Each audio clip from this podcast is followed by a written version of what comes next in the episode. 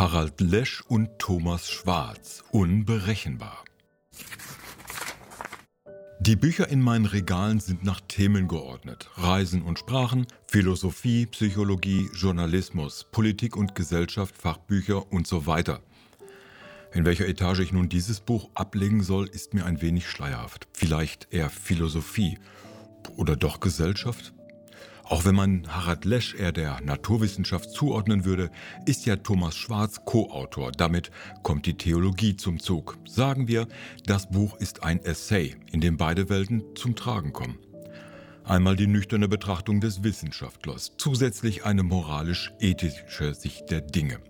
Es geht, wie könnte es anders sein, mal wieder um den Blick auf die Menschheit, wie sie sich auf diesem Planeten aufführt, was sie Unfassliches mit ihm anstellt und was dabei alles aus dem Blick gerät. Es ist zugleich ein Weckruf, wie ich inzwischen schon so oft geschrieben habe, an die, die dieses Buch eh nicht lesen und denen die behandelten Themen total schnurzegal sind. Im Grunde ist das Buch also überflüssig. Warum sollte man dieses Buch dann trotzdem lesen? Weil es in drei Betrachtungsrichtungen umreißt, wie und warum so viele Dinge im Moment schieflaufen. So als Erweiterung des Arsenals an Argumenten im Diskurs. Auch wenn man sich wie ich mit den betreffenden Themen schon lange auseinandersetzt, muss ich dem Buch zugestehen, dass es dort immer noch neue Elemente liefert. Keine weiteren Zahlen, Daten, Fakten, sondern Interpretationen unseres menschlichen Daseins, die wir gerne ausblenden, nicht wahrhaben wollen. Dann vielleicht doch noch nicht ein Dutzend Mal so gelesen. Die Welt im Krisenmodus, Corona, Klimawandel, nun noch der Ukraine-Krieg, mit seinen Folgen für die Energieversorgung und die Versorgung mit Lebensmitteln. Von den explodierenden Preisen ganz zu schweigen. Wer weiß, was als nächstes kommt. Dabei schien die Welt lange Zeit so überschaubar und die Zukunft absehbar, fast als wenn man das Leben in eine mathematische Formel pressen könnte, meinten wir. Innerhalb weniger Jahre zeigte sich, wie fragil unser Leben doch tatsächlich ist. Aller Glauben, wir hätten alles im Griff, zerlegt sich gerade mit Bravour. Also suchen wir nach Auswegen. Eins jedoch ist sicher, es geht immer nur vorwärts, niemals zurück. Wir werden zunehmend mit Krisen leben müssen. Die interessante Frage ist dann, wie wir das machen. Die Antworten, so Lesch und Schwarz, haben wir bereits, nur sind sie aus dem Fokus geraten. Wir haben verlernt, Regeln, Verhaltensweisen und Verfahren zu beachten, die mal seit 100 Generationen vertraut und geübt waren. Irgendjemand hat uns dann erzählt, das wäre inzwischen alles überflüssig. Der Markt wird das alles richten. Die Globalisierung wird ihr Füllhorn über uns ausschütten. Alles wird gut. Pustekuchen. Ich picke mal nur einige plakative Themen heraus. Das Buch hat insgesamt weit mehr zu beackern. Vor gar nicht so langer Zeit hatten Häuser einen Vorratskeller. Wohnungen wenigstens eine Vorratskammer. Darin ein Vorrat an Kartoffeln, Marmelade, eingemachtes Obst und Gemüse. Heute gehen wir kurz zum Supermarkt, wenn wir etwas brauchen. Vorrat besteht höchstens in einer Packung Nudeln und einem Glas Tomatensauce. Die Globalisierungsindustrie hat uns lange erzählt, Vorräte seien nicht mehr notwendig, die Hersteller liefern direkt ins Haus. Kommen nun, wie in der Corona-Krise oder durch den Ukraine-Krieg, Lieferketten ins Trudeln, bricht die Panik aus. Mehl und Sonnenblumenöl werden gehamstert, als ginge morgen die Welt unter.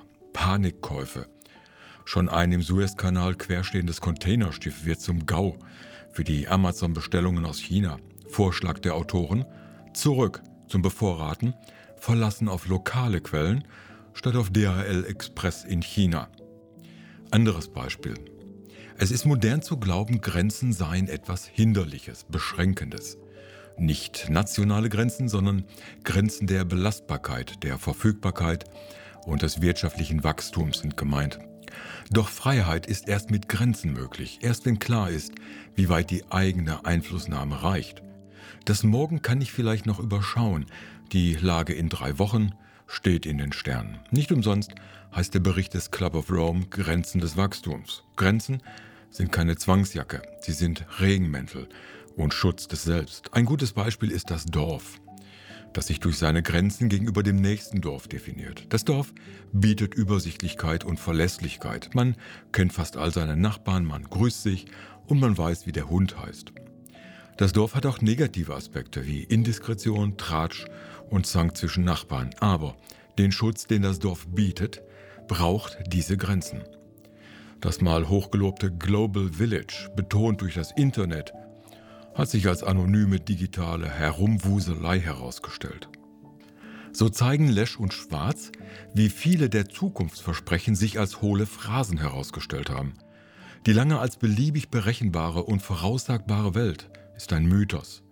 Die Excelisierung hat nicht funktioniert. Stattdessen müssen wir wieder lernen, mit der Nichtvoraussagbarkeit, der Ambiguität und Uneindeutigkeit zurechtzukommen. Das Leben ist kein Ponyhof, war es noch nie und wird es in Zukunft noch weniger sein. Wenn wir uns nicht zurückbesinnen auf das, was Homo sapiens immer ausgemacht hat, Kreativität, Anpassung, auch Grenzen und Tabus zu akzeptieren, Regeln zu beachten unter den Menschen und gegenüber der Natur. Nachhaltigkeit und Vorsicht sind gefragt, nicht ein immer höher, schneller und weiter. Mit diesen Prinzipien sind wir schon lange auf die Nase gefallen. Nur haben das viele noch nicht gemerkt und palavern weiter über die Macht des Marktes. Es geht nicht um ein Zurück in die Vergangenheit, sondern um ein Lernen aus der Vergangenheit, um die Zukunft zu gestalten.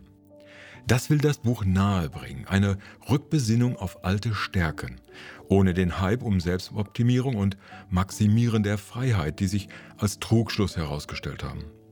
Das wird nicht allen schmecken, doch die Argumente in diesem Buch sind schwer zu widerlegen. Ein Nachdenken an diesen Stellen könnte sich lohnen. Der Klappentext.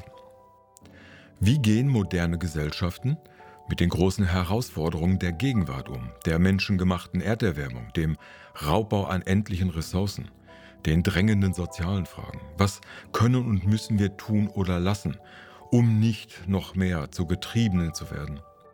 Harald Lesch und Thomas Schwarz nähern sich diesen Fragen aus naturwissenschaftlicher wie auch aus ethischer Perspektive. Weithin würden die unabweisbaren physikalischen Gesetzmäßigkeiten des Klimas samt seiner vom Menschen verursachten Schädigung ignoriert. Immer noch fördere ein Mantra aus höher, schneller, weiter die Gier, zu selten seien Menschenwürde, menschliche Grundbedürfnisse und Solidarität der Maßstab für Handeln und Entscheiden. Und zu leichtfertig werde auf die Allverfügbarkeit materieller Güter vertraut, während immaterielle Bedürfnisse aus dem Blick gerieten. Lesch und Schwarz regen zum Umdenken an, denn unter dem Diktat des vermeintlich grenzenlos Mach- und Berechenbaren büßten Gesellschaften zunehmend Resilienz ein, die für eine lebenswerte Zukunft unabdingbar sei.